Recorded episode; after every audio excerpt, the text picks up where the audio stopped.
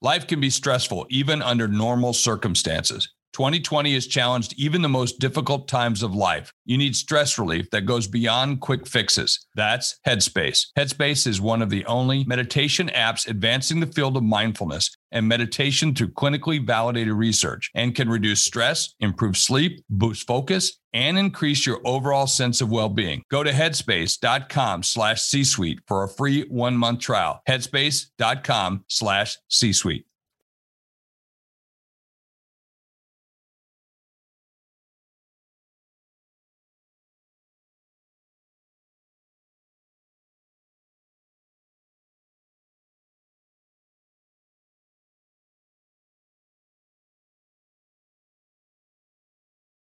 Today, we're going to talk about one of my two favorite subjects. Um, of course, one is cash flow, which is why the Rich Dad Company exists. And uh, I love cash flow because what cash flow is, is that money coming in every month that gives you the freedom to do what it is you want to do. And as I was thinking about what really is the freedom of cash flow, one of the freedoms you get from having that cash flow, especially when your cash flow is greater than your living expenses, is that you have the freedom to not worry about money and to not worry about how you're going to pay for that new roof or not worry about how you're going to pay for, you know, going out with the girls some nights that maybe you can't afford so much. Not having to worry about the bills is one of the freedoms you get from cash flow. And that is definitely one of my favorite subjects. And my other favorite subject is the world of entrepreneurship. And we have two great entrepreneurs to talk to today. We're going to talk a little bit about what's changing in the world of business and uh, what stays the same. And, you know, for me, being an entrepreneur for, geez, 30 years now, I'm dating myself, but it's, yeah, it's been 30 years since 1984. I started my very, very first business from scratch, as did these two women we're going to meet today. And, um, you know, I found out some things do change, but some things do remain the same. And as I looked at the world of business, I found there's really three main subjects, three main pieces that must be part of your business if you want it to be successful. And what I mean by successful is something that really is making a positive impact in the world. You know, people say, well, I have a business and it supports my family. Well, and that's fantastic. I'm talking about businesses that really make an impact in your community, in your town, in your country, and ideally in the world. So these are three broad pieces that I believe must be part of every business. And you're going to hear this from these two women today. One is that your business has to solve a problem. It must solve a problem. Look at the automobile. It solved the problem of people getting around besides by horse. For most people, the problem they solve is I don't have any money.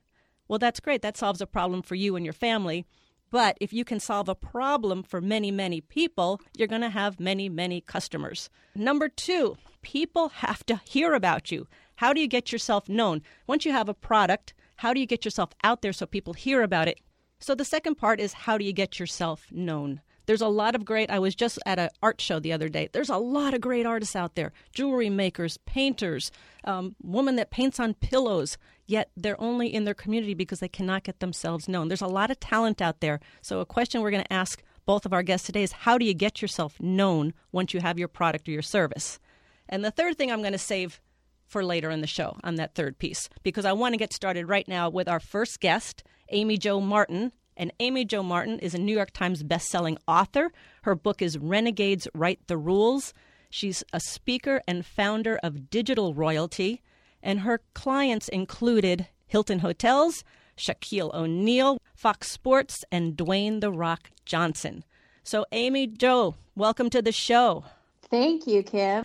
How did you get started in the world of entrepreneurship? And then what and what exactly is digital royalty? Sure. So I guess back in 2007, 2008, when I was experimenting with social communication, social media, uh, was right around the 2008 election when President Obama used social communication quite heavily, and was so, very. So this was when you so you got involved in social media when it was pretty new. It was pretty in the kind of on the cutting edge almost. Very new. Yes. Um, and and that was just more Twitter. Facebook dates back even a few years prior to that, and of course YouTube back to that. Um, but as it relates to using social for business, that was that was a new thing. It was something that was very uh, unheard of, and and people didn't really know what to do. Right. Well, I, I remember with our company, we uh, we we you know touched put our toes in the water with it, but we weren't sure how to use it effectively, what to do with it. It seemed like more like a personal thing that friends would use, not a business. Exactly. And that's really how I started. I was working for the Phoenix Suns in the NBA, and where Shaquille O'Neal was playing for the team at the time. No bigger personality than him, right? Liter- literally and figuratively. And I started helping him. My job in the front office was to um, oversee digital media and research. I reached out to him one day and I said, "Okay, Shaquille, I have this idea because fans didn't believe it was him behind his tweets. Oh, okay. And we needed to find a way to prove it. And I said, what if we create random acts of Shaqness? Totally made this up. And he's such a, a cool guy and up for anything, perfect fit for this type of concept. And we did it. We'd start doing uh, what we kind of called Twitter tag and hide in tweets, where we'd bridge the virtual world with the physical world. And it worked really well for him because we'd take photos of this happening and repurpose them immediately, live, real time, and people would say, "Oh, this is him." So hundreds of people would show up at where he would say he was he was located, his literal whereabouts, and it created this reality and this tangible uh, person behind the personality of Shaquille O'Neal.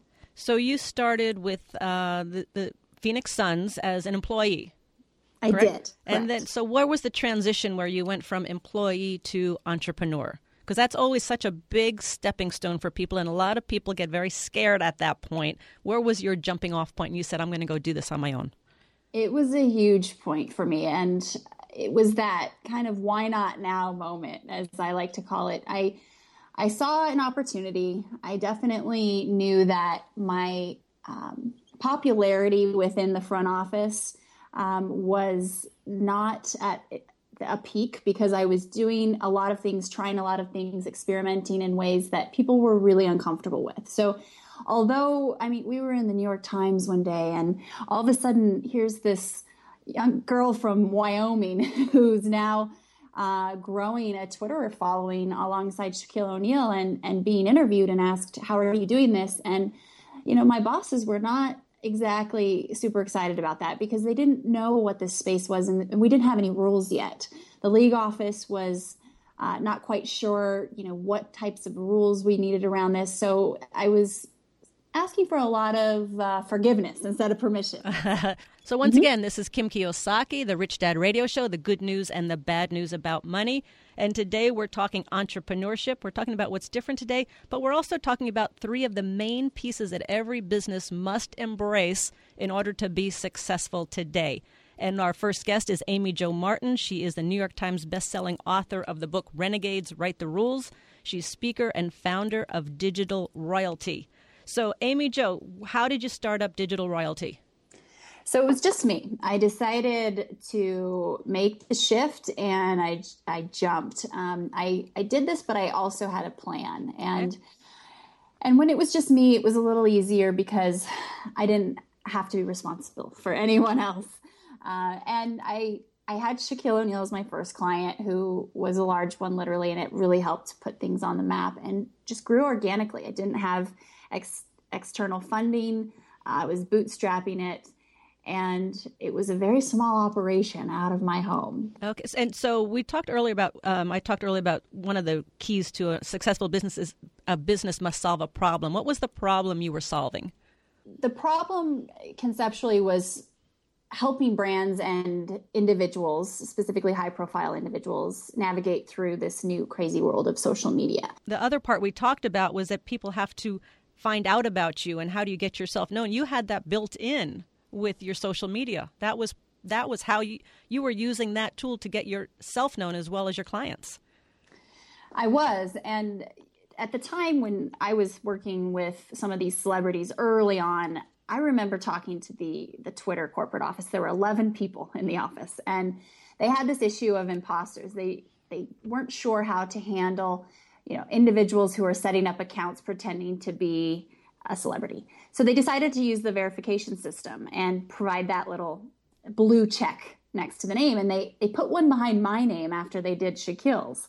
He was the very first verified oh, person, I was the second what that did though was it increased my following substantially and really started to take off. So, um, you know, that was a moment where all of a sudden there were more eyes on what I was doing. And this is something I was completely uh, not used to, but I realized, you know, I went to school for marketing. I worked at ad agencies prior to the Phoenix Suns. Okay, I'm going to need to treat myself as a brand, I guess. Not only my clients, but me. You became the brand, yes.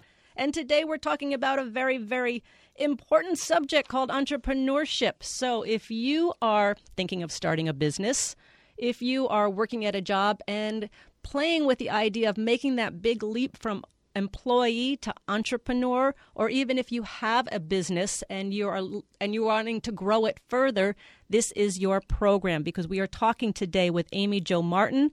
She's a New York Times bestselling author of Renegades Write the Rules. She's a speaker and the founder of Digital Royalty and her former clients include Hilton Hotels, Shaq O'Neal, who many of you know, Fox Sports, and Dwayne The Rock Johnson. So, we're talking about what it takes to be a successful entrepreneur today. And one of the first things it takes is your business has to solve a problem.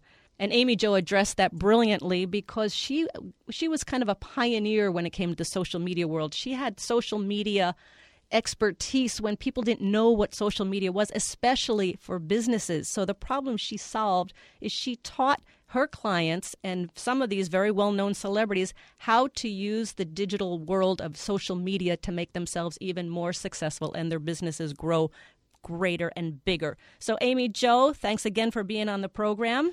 Thank you for having me. And in the last segment, we were talking about how you started your business and you and you um, had Shaq O'Neal as your client, and you really got your exposure through your own medium called social media. You had 1.1 million people in your downline alone. And then you took on a partner, and another celebrity came into your life. What was that? Who was that, and what happened? It was Tony Hsieh, the CEO of Zappos, and just visionary. He he was a mentor of mine, a good friend, and I didn't need to take on a partner. You know, we were profitable. The business was growing. We had our, you know, agency services, as I will call it, basically, we're a social media agency. And I was finding that I was always needed in the meetings. Even though we were growing, I wasn't scalable. So I was on mm-hmm. 210 flights one year. The team was awesome, but because I had in some cases made a mistake of building the company too much around me in the beginning, which um, I was a rookie entrepreneur, you know, first time gig, and I'm gonna, I gotta, I gotta stop you. I gotta stop you right there, Amy Jo, because now you're touching on the third piece that makes a successful business, and that's scalability. how do you leverage you? How do you leverage your business? How do you grow your business? How do you multiply it? So you're you're hitting on the third facet of what it takes to be a successful business. So go ahead. Okay. so you got this partner. I, I, am a case study for that. And really how not to, but no. So so the partner was uh, intentionally to bring in some funding to productize our intellectual property, as Tony and I discussed one day. What, what does that mean? Productize. And that means take what you know and what you've built as the thought leader and sell it in ways that aren't just through your time, like education online, mm-hmm. like more scalable economic models instead of just being kind of that agency tired model selling your your time for money. Yep. So that so, was that was your strategy to leverage your business. That's how you yes. were going to that's how you were going to multiply it. We did partner up and he came on board amazing partner and supporter. So did Baron Davis who um, was an NBA player and they both were mentors of mine. And we started to build out the technology. And what happened as this was happening, um, our agency side of the business started growing 300% year over year. Wow. So I immediately started to look for a CEO or someone to come in because I I didn't have the experience of running a six million dollar a year company. Mm-hmm. and i we started going global. And you were you were the entrepreneur visionary not necessarily the day-to-day operations. Yes that, that was probably your expertise. Exactly. And i i was trying to do it all. It i can relate to that. working. I, was on, I think 210 flights in one year wow. trying to oh balance goodness. these relationships. Your personal health your personal relationships start to suffer anytime you do that and you're averaging about four hours of sleep a night and um, and you know, it's it was um there were moments where I was approached for acquisition, you know, to sell, okay. and it was just too early. But at the same time, my passion for what I was doing was starting to shift. So it was great working with these high profile individuals and these huge brands. I used to have a crush on these logos when I was younger, right? But yep. I started to run into a bit of a purpose problem. And I was starting to wonder why I was doing what I was doing. Uh, and the upside was being able to innovate and navigate through this cool new space and do new things and be creative and connect with people, mm-hmm. make them laugh, entertain them, uh, inspire. But social became more mainstream. And now you have all the huge, big ad agencies in the world who were starting to develop their skill sets and provide that offering to their clients. So, so a lot of the experimenting, a lot of the wonder, a lot of the curiosity, a lot of the fun kind of got taken over. That's why you love the startup. That's, that's why I love the startup too. So did, did you take on a CEO? I looked and I looked and I interviewed quite a few. And what was tough was I still had to be in those meetings when you have Dwayne the Rock Johnson as your client, or if you have, you know, a very senior executive at Hilton who wants the founder of the company who is the one that sold them and pitched them for the business to begin with, it's hard to let go of that. So yep. um, I wasn't able to to find the right person. I found some amazing talent, but it just didn't. It it wasn't going to be transferable. Um, those relationships. So so I started to analyze. Our portfolio became uh, more global, which we we had people in ten different countries uh, when I ended up winding up the company, and that was a lesson in itself. So keep hold hold on to that point, Amy Jo. Okay. hold on to that point. Once again, this is Kim Kiyosaki, the Rich Dad Radio Show, the good news and bad news about money. I am hosting the show as Robert is outside of the country doing what he does best, and uh, we're talking about entrepreneurship and the three main pieces that you must embrace in order to have a successful, growing business that really makes a difference in the world today. And our first guest is Amy Jo Martin. She is the New York Times best-selling author of the book Renegades Write the Rules. She's a speaker and founder of Digital Royalty. Her clients include Shaq O'Neal, Dwayne The Rock Johnson, Hilton Hotels, Fox Sports, and she was partnered with Tony Hsieh of Zappos.com. So Amy Jo, go ahead. So you now you're now you're looking for your CEO, couldn't find it, and I understand that because it took us many many years of give and take and miss and hit until we actually were able to bring on a president and CEO, which we have today. But it is a, it is quite a task to go from entrepreneur and letting go of some of that control and some of the reins and some of the things you love to do. So what happened? You did not find your CEO and what and you and this time you had you had employees right? Yeah 30 employees. Then you add kind of this deficit of purpose and not getting the same roi personally out of the business that i did originally with um, the change in the market. So social communication is now mainstream. Everybody has to have a strategy. Right. and this is not um, the cachet has has decreased. The space is a little different eh, well very different. And um, our portfolio of clients started to really get a little lopsided. So we had some huge clients, but we also had um, a lot of uh, situations where, or, or one specific where there were multiple brands under one global brand that we were working for. So as we started to not necessarily see eye to eye and our alignment wasn't quite there from culture and values standpoint with with one of our clients I made the tough choice um, that it was time to part ways. And when I did that, I knew there was a chance the rest of the business could go with it for so that brand. So this was one large global brand that had multiple com- m- multiple businesses that you were supporting. Yes. So um, what what percentage was, do you think that was of your business? About eighty percent. That's a lot. There's a good. Was that a good lesson, Amy Jo? was that well, a good? Kim, I mean, obviously, it was a huge lesson. But but here's the situation: your business is growing year over year, 100, 300 percent. You're trying to keep up, find a CEO, trying to diversify. Managing 30 employees. Good news around the news. world. Um, you you don't want to, and this it was a great client, um, and we just started to kind of outgrow each other, I think. And I knew that if we if I pulled this one piece, it was possible they would pull the others. And at this point though, I was going to lose employees if I didn't do this because we just weren't aligned. And um, the the values weren't the same. Um, it added up to winding up the business, which was very unexpected and surprising to the outside. We had been profitable since day one and done very well.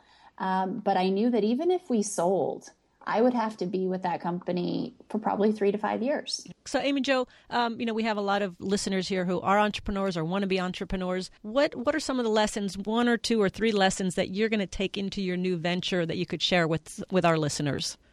One was we were a service based company, so there was a amount of time in the day and that we had to sell our our time, and that taps out, right? So the scalability was a challenge, especially when it came to high profile individuals. So, so scalability was a huge lesson, mm-hmm. and you can't scale your own self. Like there's one of you, and you can get assistance and you can get other people, but when it comes to your time of the day, you can only be at one place at one time. Um, another thing I learned, which was huge, is I don't love to manage people. I love, Surprise! I love, I love, to mentor people. Yes, big difference. That person that wants which, to make sure you're doing what you're supposed to do, and yes. I'm. I don't enjoy it. I don't think people enjoy being managed by me at times. So, um, you know your that, you know your skills. That's very important. No, that's very important. Yeah. Yeah, and my biggest one was realizing that where passion, purpose, and skill collide bliss resides. It sounds fluffy, it sounds like BS, but you know what? As soon as that purpose and the passion started drifting, you can't sustain a drought of passion if you have yeah, no purpose. Right? Exactly. Right. So, and it's a moving target. So you really have to check in with yourself and make sure that you know where you stand. That that's fantastic because you know a lot of women. Um, let's talk about women for just a moment because a lot of women. Uh, I ask them, you know, what is most important to you? What's most meaningful to you? And a lot of women don't know because they're so tied up in so many different roles that when you do discover your passion and you find it weaning, I mean that that's that's a huge piece to that that takes a lot of courage to walk away from a very successful business to say I need to go do something else now. Now I want to ask you your next venture. Um, you have a new podcast coming out. Tell me about that. Yes, I'm doing a few different things. I have a podcast coming out. It's called Why Not Now with Amy Jo. I bring on some fascinating people. I, the thing that I am so grateful for, one of the many things, is being surrounded by who I call professional why notters for the last 15 Well, you've years. had some fantastic mentors, which is another given for business. Um, having successful mentors is huge. Yes, and and side note, they've all been men, um, yes. but they've all had a lot of feminine qualities to them. so that's um, that's an interesting uh, another you wanna, conversation. You want to learn from the best people, whether they're male, female, doesn't matter.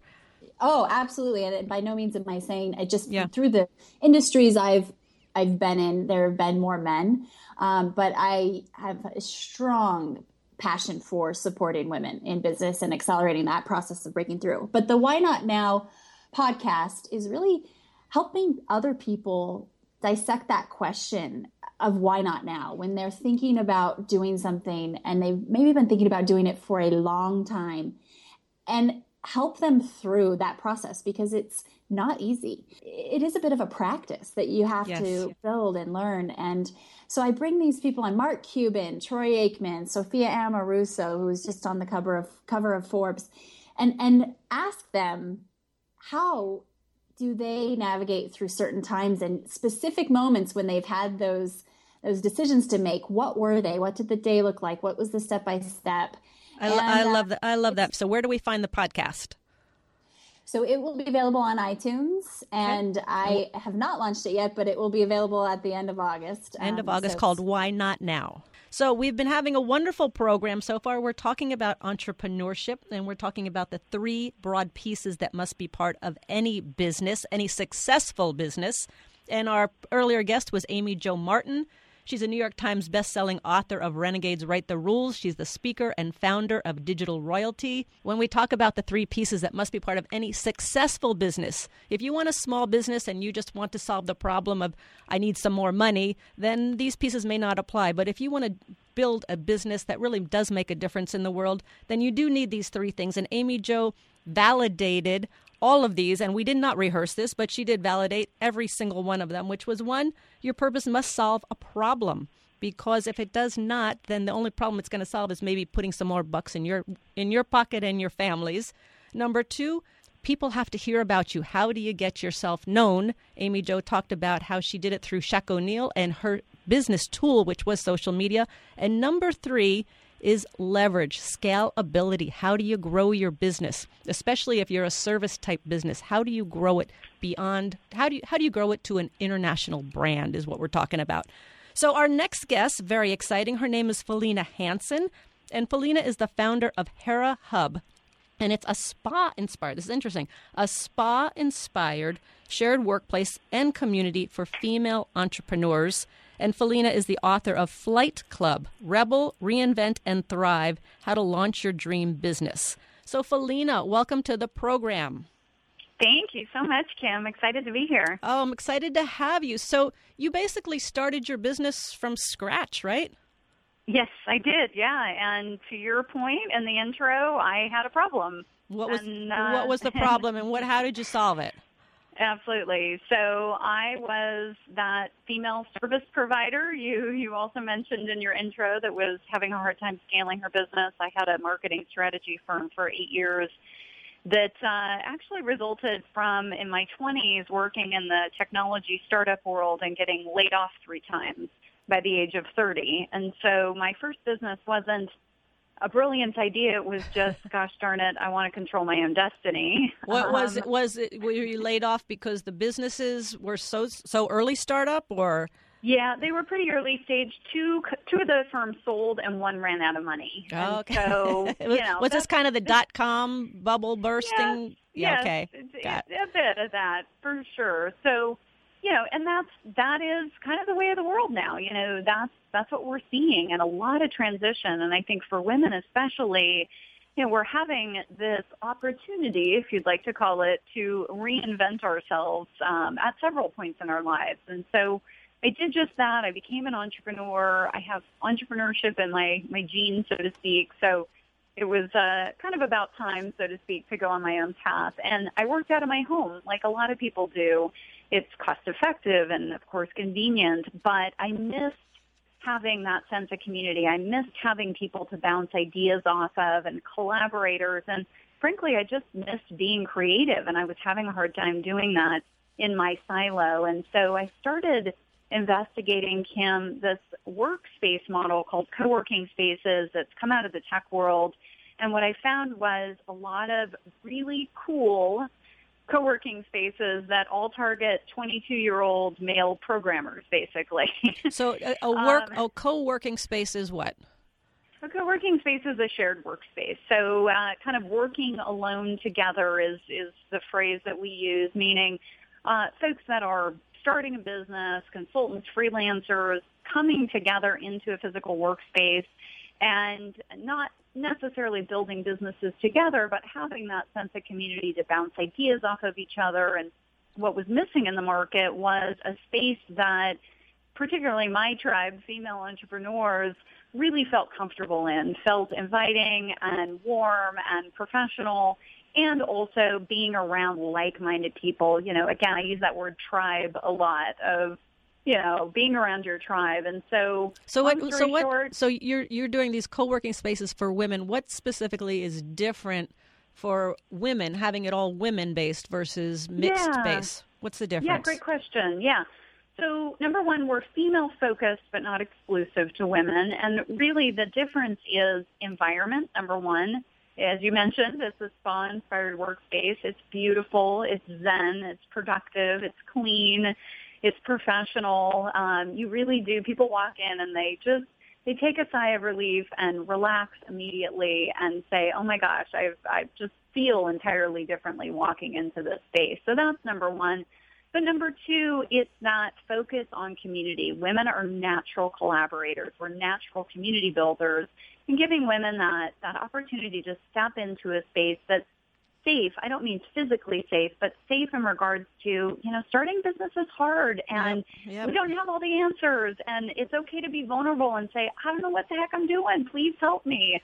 Um, and and it, it tends to work a little differently when you are in that more female culture um, to be open and vulnerable and ask for help. So a woman would come to you if she has she's starting up a business or she's thinking of starting a business or she has a business. Um, is it pretty much she and maybe is, is, is she a sole sole entrepreneur? Yeah, it's just the yeah, one. Most, most of our members, exactly. So most of our members are small businesses. We have a lot of folks that are consulting or freelancing. Um, we weigh heavily on the professional services side, so a lot of folks in you know attorneys and folks in finance and marketing and PR and authors, so to speak. These this is not the next Facebook. you know, we're not incubating right. the next Airbnb.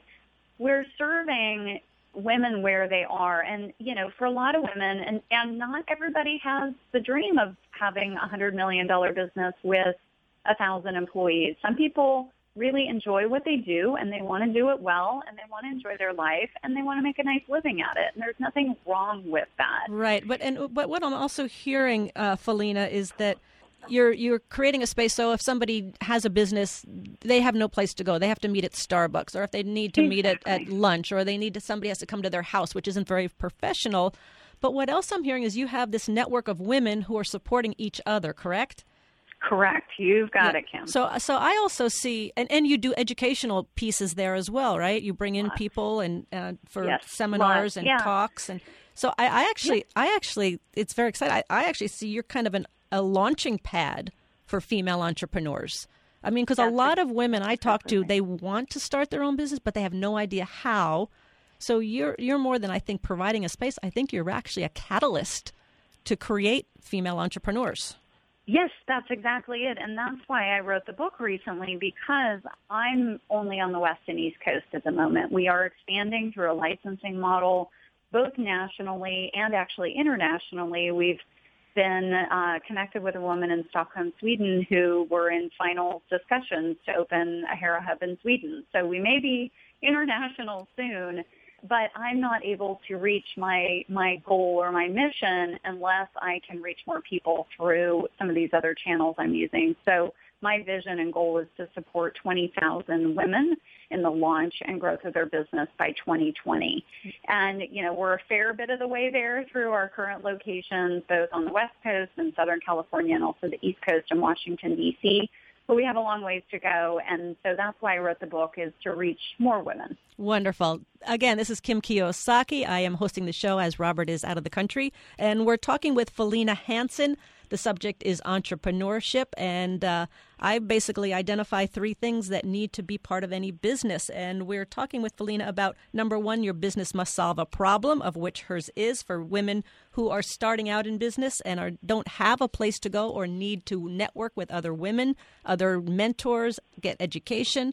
Number two, people have to hear about you. So, uh, Felena Hanson is the founder of Hera Hub, a spa inspired workspace and community for female entrepreneurs, and she is the author of Flight Club Rebel, Reinvent, and Thrive How to Launch Your Dream Business. Her website, Hera, H E R A, HeraHub.com. So, um, people are starting to hear about you now, Felena. And as we talked in the first segment, we talked about one of the the third thing that is important. I believe that's important for any business is scalability, leverage. How do you grow your business? So you're talking about creating a licensing model.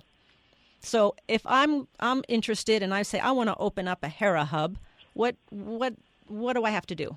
Tell me. Absolutely. and, and then do. tell me how you make money because that's always yes. you know a, the bottom line. The, the the line I heard recently was you got to have the green before you have the dream. So so we are looking for women who are both leaders and also connectors. It is a very specific profile we're looking for, frankly.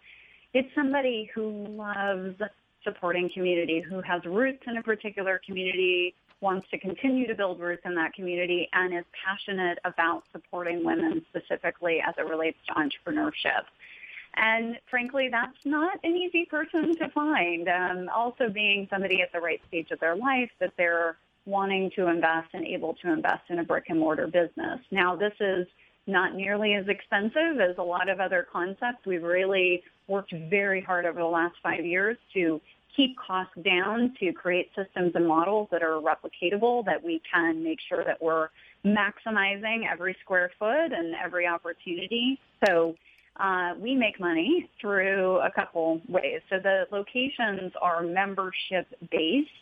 Somebody is a member, they're invited in to be a member, they're screened, they're approved to be a member, and then they're part of the community. Our licensing expansion is much like that. Somebody does pay an upfront licensing fee for all the systems and model and training and website and marketing plans and everything that goes into building a business has really done a very good job pulling that together and teaching that. But then in an ongoing fashion, we make, instead of a royalty fee that sometimes is seen in licensing or franchising, it's simply a flat monthly membership fee that the licensee pays for ongoing support and resources with not only our founding team but also the other location owners and directors. So this so these people also have to have access to educational resources, um, maybe other women who are entrepreneurial who can come in and teach these people these other women. So yeah, how we work, we don't actually invite anybody from the outside. It is all to support our membership. We build a strong platform and get the right people on the bus, so to speak and we then allow those members to share their expertise into the community. We have some of the most incredible women, you know, smart, educated, ambitious, and they are really just giving back into the community their expertise and resources. And we do that through programming and sort of expert guru hours, as we call it, and a variety of things. So not about bringing folks in from the outside. It's about building the strong platform for our members to be able to make magic, so to speak. And are your members only women? No, actually, we have a handful of men who are members okay. as well. So yeah, well, you can learn. Men can learn a lot from women business owners. exactly. Yeah, if they like the environment of running water and candles and soft music and nice lighting and you know the the environment, they're they're welcome as well. So as I'm I'm envisioning myself as like part of Shark Tank, and I'm like looking to invest in this business, and, and I'm, I, I would say you know I still go back to I I think you're I think what you're doing is you what's more exciting to me is it's like you're a launching pad. You're a catalyst for female entrepreneurs. Not just not just women that said okay yes i want to be an entrepreneur and i'm going to go there and i need a space but there's women out there all over the world right now. I mean the the fastest growing segment is women owned businesses and ninety percent of those businesses are just one employee themselves. But yep. so many women don't know where to go or how to get started, and you're kind of giving them that platform to get started. And that would, I mean, I'm just talking from a marketing standpoint. I think that's that's a that's the sell. Yes, absolutely. You got it. And then, uh, and you do have a little limited. I've been in a business and seminar business, and, and our limitation in terms of growing and leveraging was we had to find that person to open up our seminar center all over the world, and that's a tough that's a tough find sometimes. That does it limit you right. because you have to does. find that specific kind of person.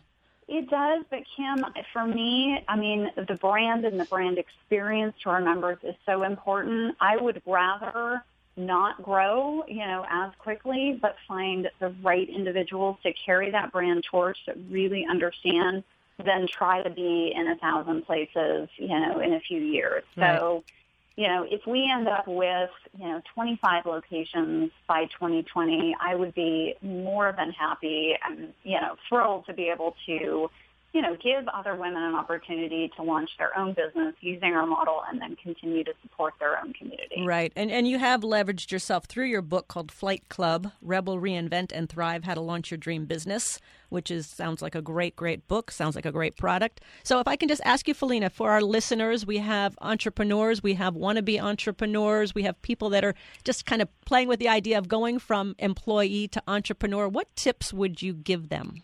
Absolutely. So number one, we always recommend what we call side launching. Keep your day job and start to test because there are 24 hours in a day and hopefully you don't have a job that takes, you know, 14 of those hours. But, you know, there is always weekends and nights to be able to test your idea. Um, this is going to sound probably crazy. Um, but save a little money, um, get yourself in a situation where you know, you can step out of your JOB, as we like to say, into an entrepreneurial experience. And last but not least, find a community and don't do it alone. We say it takes a village to raise a business. And, and so wherever you are, find community and support. That that's very good news. We say the same thing. We say, you know, don't quit your day job, start a part-time business, right? And what's what you it's yeah. what you do in your spare time really that makes the difference because we all we all have spare time. A lot of us say, "Oh, we don't have any spare time," but if you look at it, we all have spare time. It's just how we use that time. And I, I think I too what I really like about what you're doing is for women. I think what's one of the most important things, as you say, this community. Women do need, and I find this as I talk to women all over the world, they do want that support base. They do want other people to talk with. And when we do seminars for all women, it's a very different dynamic when we have a group full of women versus a mixed audience because women do tend to share more. They do tend to tell what's really going on. And some of these women, I got to tell you, are brilliant when it comes to business. Many of them are. So it, it gives them an uh, opportunity to really let their talents and their gifts out. For a lot of women, and I find this all over the world, for a lot of women, their true gifts and their true talents and their entrepreneurial spirit doesn't come out unless there's an emergency like a divorce, like a death of a spouse, something to those uh, to that effect. So I think it's uh, wonderful that you are really encouraging women to be entrepreneurs and giving them a, a platform to to grow it and to work with other women and to bring in that educational resource because that mentorship is so important. The first guest was Amy Jo Martin. She's the New York Times best-selling author of the book Renegades Write the Rules, speaker and founder of Digital Royalty, and our other guest Felena Hanson. She is the founder of Hera Hub which is a spa inspired shared workplace and community for female entrepreneurs. She's actually a launching pad for female entrepreneurs and the author of Flight Club Rebel, Reinvent, and Thrive How to Launch Your Dream Business. So we're now going into Ask Kim. Uh, thank you all for submitting all your questions over all these months and years. You can submit your questions to Ask Robert at richdadradio.com. So, Melissa, what's the first question today? Our first question today comes from Donna in Belleville, Illinois. Favorite book, Midas Touch. If your opinion is that my home is not an asset, does it become an asset if I rent it out to pay the mortgage? I'm renting to own my son's house until I can build my credit to purchase the home in my name. Then I plan to use the small one bedroom cottage on the property to pay most of the mortgage while I live in the main house. What are your thoughts on my plan? I'm loving this. What is her name? Donna, Donna from Belleville, Illinois. Donna, congratulations. You are really taking this information and putting it into practice. I love it. You actually have a, a three part plan here, and you're asking if you rent out your existing house, does it become, does it go from a liability to an asset? And the simple answer is if you're renting out the house and that income is paying the mortgage, the taxes, the insurance, the upkeep, if that's paying for all of that, then yes, it's an asset and uh, it's putting money in your pocket every month. So that's the difference between an asset and a liability. A liability takes money out of your pocket, and an asset puts money in your pocket whether you work or not. I like the other two parts of your plan too. You're renting to own, it sounds like you're renting to own your son's house while you build up your credit. So obviously you don't have the best credit. So you're renting to own it. Once that credit gets built up, you can purchase it and then you're going to use the cottage on the same property, rent that out, and if you again, you could turn your house again from an asset to a liability if the rent from that one bedroom cottage pays for the mortgage and all the upkeep taxes and insurance of your house, of that property. So, um, Donna, congratulations. I, I love the plan and keep going and work towards it because that's exactly how Robert and I started. We started with one small property that put money in our pocket every month and we grew it from there.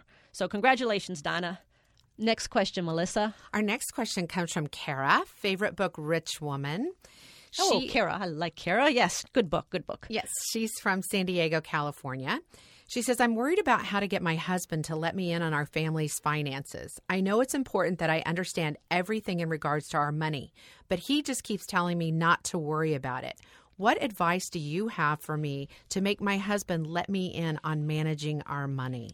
Boy, we get that question a lot, don't we, Melissa? Yes, we do. A lot. yes, we do. It's important. uh, yeah, and there's two parts to it. I mean, a lot of times when women approach their husbands, the husband gets threatened. Like she might be saying, um, I want to know more, and he might hear, You're not trusting me.